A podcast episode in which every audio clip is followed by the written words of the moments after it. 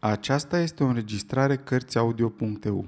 Pentru mai multe informații sau dacă dorești să te oferi voluntar, vizitează www.cărțiaudio.eu. Toate înregistrările Cărțiaudio.eu sunt din domeniul public. Agata Cristi 10 negri mititei Capitolul 3 1. Cina se apropia de sfârșit. Mâncarea fusese bună, iar vinul excelent. Soții Rogers serviră ireproșabil. Toți se simțeau bine.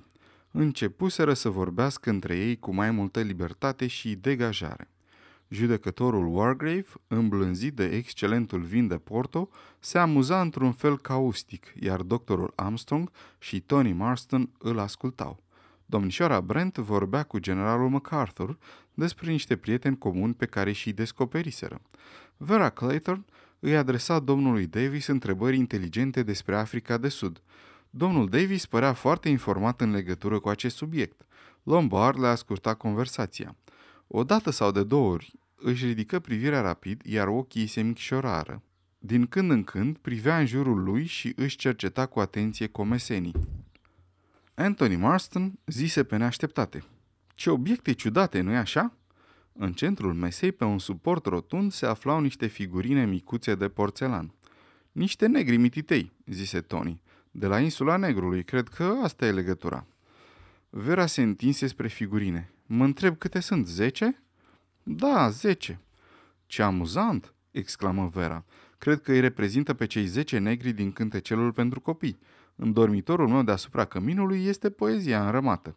Și la mine la fel, zise Lombar. Și la mine, și la mine, răspunseră toți într-un glas. E o idee amuzantă, nu-i așa? Incredibil de copilăresc, mormăi judecătorul Wargrave și își mai turnă un pahar de porto. Emily Brent se uită la Vera Clayton. Vera Clayton se uită la domnișoara Brent. Cele două femei se ridicară. În salon, ușile dinspre terasă erau deschise și dinspre ele răzbătea până la cele două femei murmurul mării ce se izbea de stânci. Ce sunet plăcut, zise Emily Brent. Eu îl urăsc, replică Vera tăios. Domnișoara Brent se uită la ea surprinsă. Vera se înroși, apoi zise mai calm. Nu cred că acest loc este prea plăcut în timpul unei furtuni. Emily Brent încuvință. Sunt convinsă că pe timpul iernii casa este închisă, zise ea. În primul rând, pentru că nu vei găsi niciodată servitori care să fie dispuși să stea iarna aici. Vera rosti încet. Cred că, în general, e greu să găsești servitori care să stea aici. Doamna Oliver a fost norocoasă că a găsit acest cuplu. Femeia este o bucătăreasă grozavă. E amuzant cum unii oameni în vârstă reușesc să încurce numele, își zise Vera. Da, cred că doamna Owen a fost într-adevăr norocoasă, zise ea cu voce tare. Emily Brent scoase o mică broderie din geanta de lucru, se opri chiar când se pregătea să bage ața în act. Owen? Ați spus Owen? Întrebă ea brusc. Da, n-am cunoscut pe nimeni cu numele de Owen în viața mea. Vera se uită la ea surprinsă. Dar cu siguranță că... N-apucă să-și termine propoziția. Ușa se deschise, iar domnii li se alăturară. Rogers îi însoți în cameră aducând tava cu cafelele. Judecătorul se așeză lângă Emily Brent, iar Armstrong se apropie de Vera. Tony Marston se duse spre fereastră. Blur studie cu o curiozitate naivă o statuetă de cupru, întrebându-se dacă protuberanțele bizare sugerau formele corpului feminin. Generalul MacArthur stătea în picioare cu spatele la cămin. Se trăgea de mica lui mustață albă. Fusese o cină al naibii de bună. Dispoziția lui se îmbunătățise simțitor. Lombard răsfoia pagine ziarului Punch, care se afla pe măsuța de lângă perete, alături de alte câteva. Rogers trecu pe la fiecare în parte cu tava de cafea. Cafeaua era bună, neagră și foarte fierbinte. Tot grupul se bucurase de cină. Erau mulțumiți de ei înșiși și de viață în general. Limbile ceasului indicau ora 9 și 20. În camera era liniște, o liniște reconfortantă. În acea liniște se auzi vocea. Pe neașteptate, neomenească, pătrunzătoare. Doamnelor și domnilor, liniște vă rog! Toți tresăriră. Se uitară în jurul lor, unul la altul, la pereți. Cine vorbea? Vocea continuă clară și puternică. Sunteți acuzați de următoarele crime. Edward George Armstrong, ai pricinuit moartea Luizei Maria Cleese în data de 14 martie 1925. Emily Caroline Brent, prin faptele tale din data de 5 noiembrie 1931, te faci vinovată de moartea lui Beatrice Taylor. William Henry Blore, în data de 10 octombrie 1928, l-ai omorât pe James Stephen Landor. Vera Elizabeth Clayton, ești acuzată că l-ai ucis pe Cyril Ogilvy Hamilton în data de 11 august 1935. Philip Lombard, în februarie 1932, te-ai făcut vinovat de moartea a 21 de oameni, membri ai unui trib din Africa Orientală. John Gordon MacArthur, ești vinovat că în data de 4 ianuarie 1917, în mod deliberat, ai dat morții pe amantul soției, adică pe Arthur Richmond. Anthony James Marston, pe data de 14 noiembrie anul trecut, i-ai ucis pe John și pe Lucy Combs. Thomas Rogers și Ethel Rogers, pe data de 6 mai 1929, ați pricinuit moartea lui Jennifer Brady. Lawrence John Wargrave, în data de 10 iunie 1930, l-ai ucis pe Edward Sutton. Acuzați, aveți ceva de spus în apărarea voastră? 2. Vocea se oprise. După un moment în care toți rămaseră împietriți, se auzi ceva prăbușindu-se. Rogers scăpase din mână tava cu ceștile. Chiar în acel moment, de undeva din afara camerei se auzi un țipăt, apoi o buvnitură. Lombar fu primul care se mișcă. Se repezi la ușă și o deschise larg. În afara camerei, zăcând fără simțire, se afla doamna Rogers. Marston!" strigă Lombard. Anthony sări în ajutor. Apucară amândoi femeia leșinată și o aduseră până în sufragerie. Doctorul Armstrong sosi imediat. Îi ajută să o așeze pe canapea și se aplecă să o consulte. Zise imediat. Nu e nimic grav. A leșinat, atâta tot. O să-și revină imediat. Adu niște brandy, îi ceru Lombard lui Rogers. Rogers, alb la față și cu mâinile tremurând de șopti. Da, domnule, și se strecură imediat afară din cameră. A cui era vocea? țipă Vera. De unde venea? Suna ca și cum... Uh... Generalul MacArthur îngăimă. Ce se petrece aici? Ce farsă este aceasta? Mâna îi tremura, iar umenii erau căzuți. Brusc, îmbătrânise cu 10 ani. Blor își ștergea fața cu o batistă. Numai judecătorul Wargrave și domnișoara Brent păreau că nu sunt afectați de cele întâmplate. Emily Brent stătea țeapănă cu gâtul drept. Doar obrajii se coloraseră în roșu aprins. Judecătorul avea postura sa obișnuită, cu capul înfundat între umeri. Își atinse ușor cu mâna o ureche. Doar ochii erau vioi, rotindu-se prin cameră, curioși și inteligenți. Din nou, Lombard fu cel care luă atitudine. Pentru că Armstrong se ocupa de femeia leșinată, Lombard fu din nou liber să preia inițiativa. Vocea aceea, zise el, părea să vină de aici, din cameră. Cine era?" întrebă Vera. Cine putea să fie? Nu era niciunul dintre noi." La fel ca judecătorul, Rombar cercetă pe îndelete încăperea.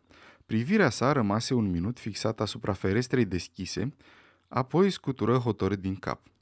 Apoi, brusc, ochii se luminară. Se duse repede spre o ușă de lângă cămin care dădea spre o cameră alăturată. Cu un gest hotărât apucă mânerul și deschise ușa. Intră imediat și exclamă satisfăcut. Aha, am găsit!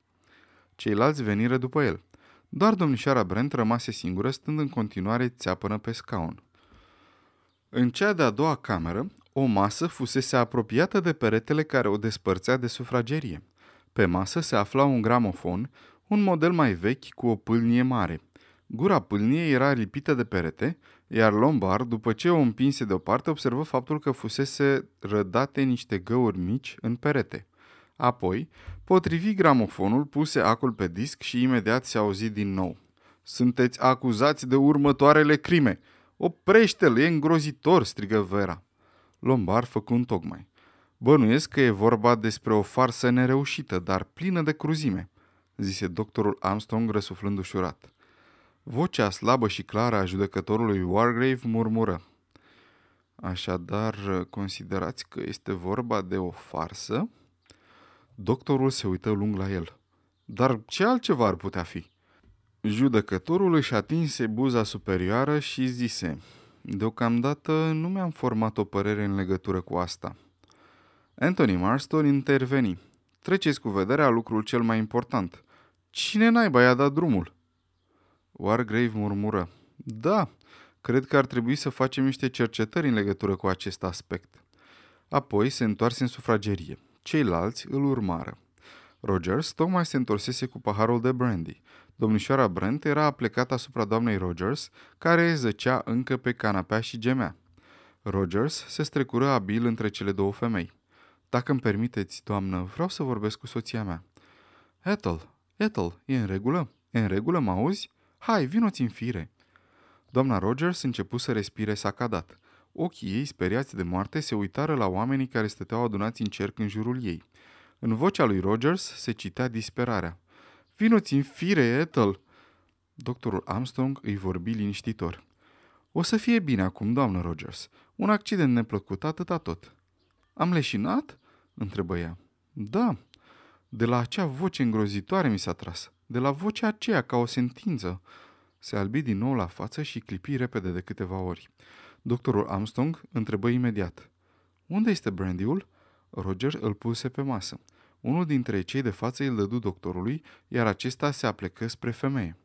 Beți asta, doamnă Rogers. Femeia bău, înecându-se puțin și tușind.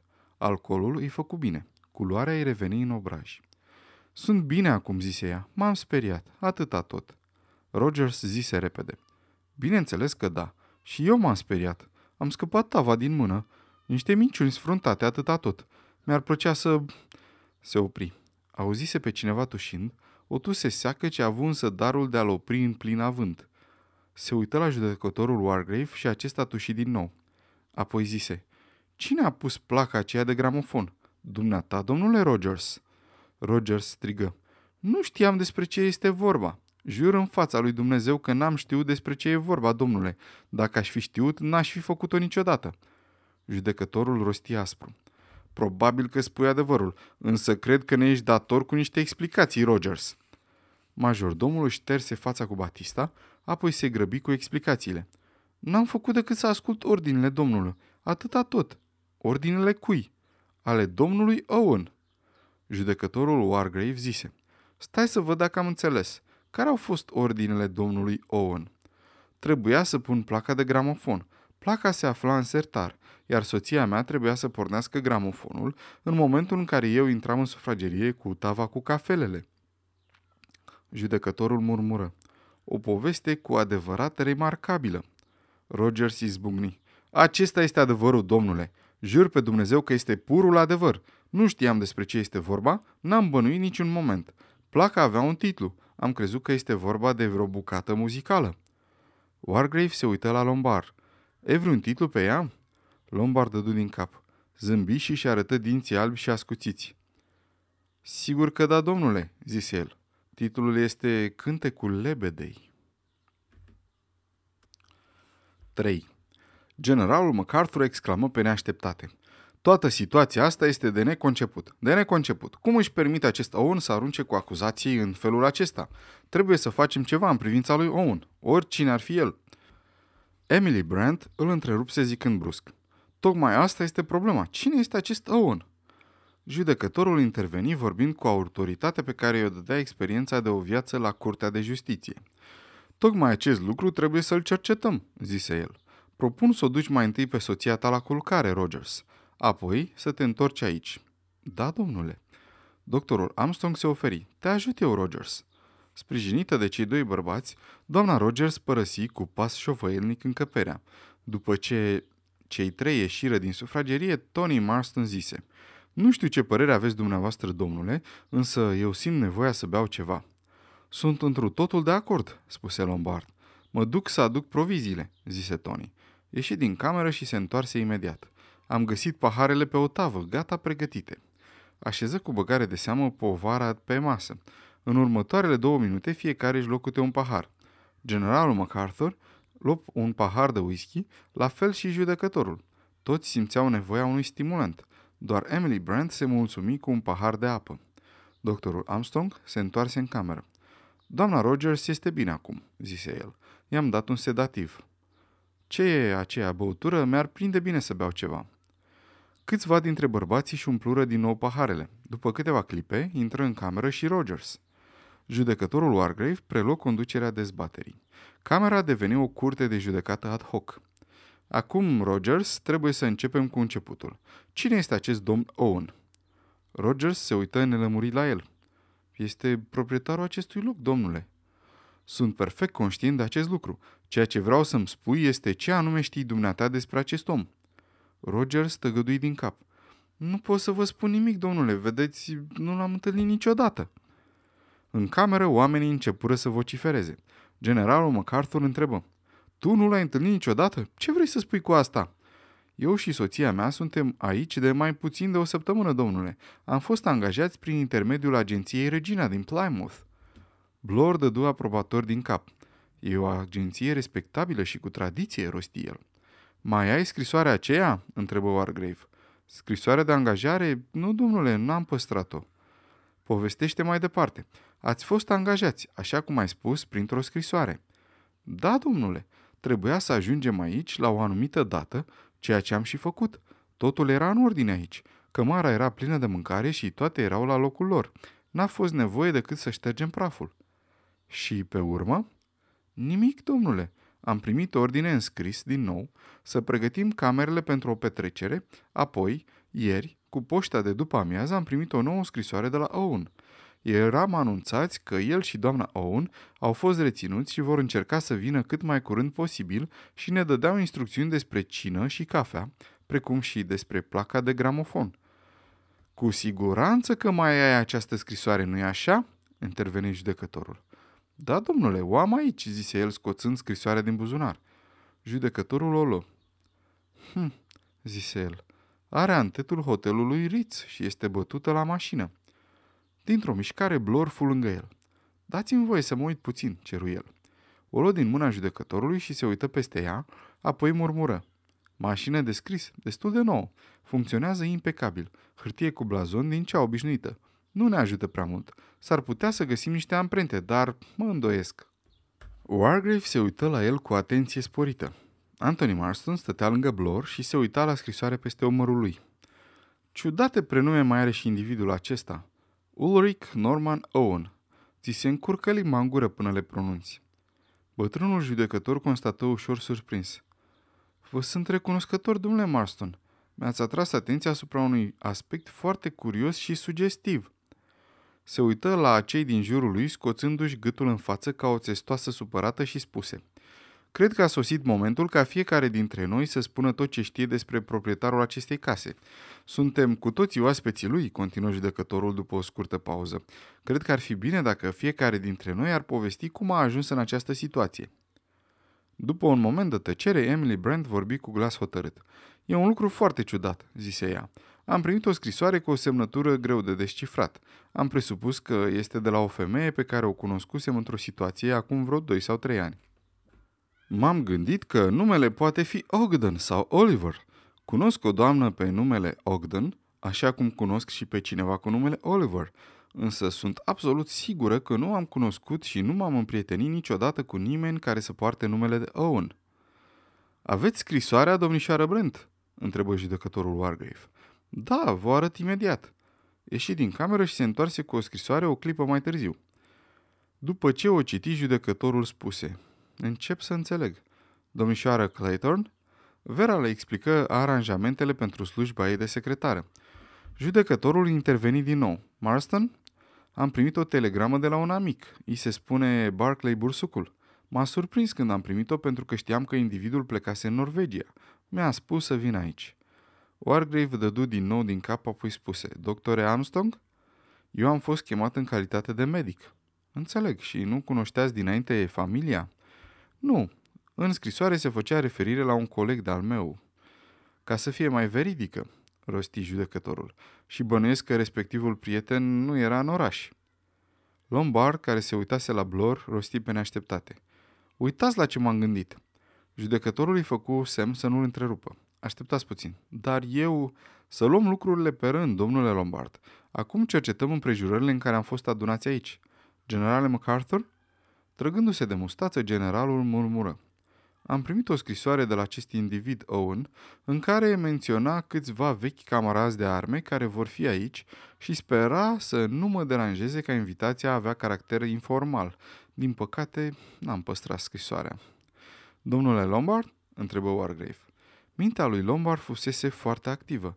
Oare se cuvenea să le spună și celorlalți la ce se gândise? Se hotărâ imediat. Cam aceeași situație, zise el. Am primit o invitație în care mi se vorbea de niște prieteni și m-am lăsat dus de nas. Am rupt scrisoarea. Judecătorul Wargrave se întoarse spre domnul Blor. Își atinse buza superioară cu arătătorul, iar vocea ai deveni periculos de politicoasă. Adineauri am avut parte de o experiență cu tremurătoare. O voce fără chip ne-a vorbit fiecăruia în parte și ne-a acuzat de crimă. O să discutăm despre acuzații puțin mai încolo. În acest moment mă interesează un detaliu minor. Printre numele menționate era și William Henry Blore, însă, după câte știu din prezentările făcute, nimeni dintre noi nu se numește Blore, iar numele Davis nu a fost menționat. Cum explicați asta, domnule Davis? Blore răspunse posomorât. Se pare că am fost descoperit. Cred că nu-mi rămâne altceva de făcut decât să mărturisesc că nu mă numesc Davis. Ești William Henry Blore? Întocmai. Eu aș mai adăuga ceva, zise Lombard. Nu numai că ne-ai mințit în privința identității dumitale, domnule Blor, dar în plus am observat în seara aceasta că ești un mincinos de primă clasă. Pretinzi că ești din Natal, din Africa de Sud. Cunosc foarte bine localitatea Natal din Africa de Sud și sunt gata să jur că n-ai pus piciorul în Africa de Sud niciodată în viața dumitale. Toate privirile erau ațintite asupra lui Blor. Priviri furioase, pline de suspiciune. Anthony Marston făcu un pas spre el, avea pumnii încleștați. Ia să vedem, nenorocitule, zise el, ce explicație ai să ne oferi?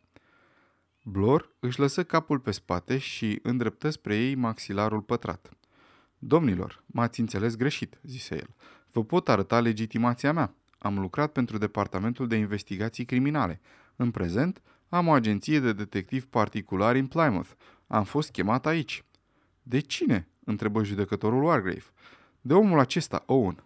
A pus în plic o sumă frumușică de bani și mi-a spus ce anume să fac. Trebuia să mă alătur grupului în calitate de oaspete. Mi s-au dat numele dumneavoastră și trebuia să vă țin sub observație. Nu v-a spus și de ce? Blor răspunse cu amărăciune. Din cauza bijuteriilor doamnei Owen. Bijuterii pe naiba. Nu cred că există această persoană. Din nou, judecătorul își lovi buza de sus cu arătătorul, de data aceasta în semn de apreciere. Concluziile dumneavoastră sunt, după părerea mea, justificate, zise el. Ulrich Norman Owen. În scrisoarea doamnei Brent, deși semnătura era doar o mâzgăleală, numele de botez era foarte clar. Iuna Nancy. În ambele cazuri, puteți remarca aceleași inițiale. Ulrich Norman Owen și Iuna Nancy Owen de fiecare dată, UN Owen, sau altfel spus unknown. Unknown înseamnă necunoscut în limba engleză. Dar asta e curată nebunie!" strigă Vera revoltată. Judecătorul în cuvință cu o mișcare ușoară a capului. O, da," zise el, n-am nici cea mai mică îndoială că am fost invitați aici de un nebun, probabil de un criminal nebun și periculos." Sfârșitul capitolului 3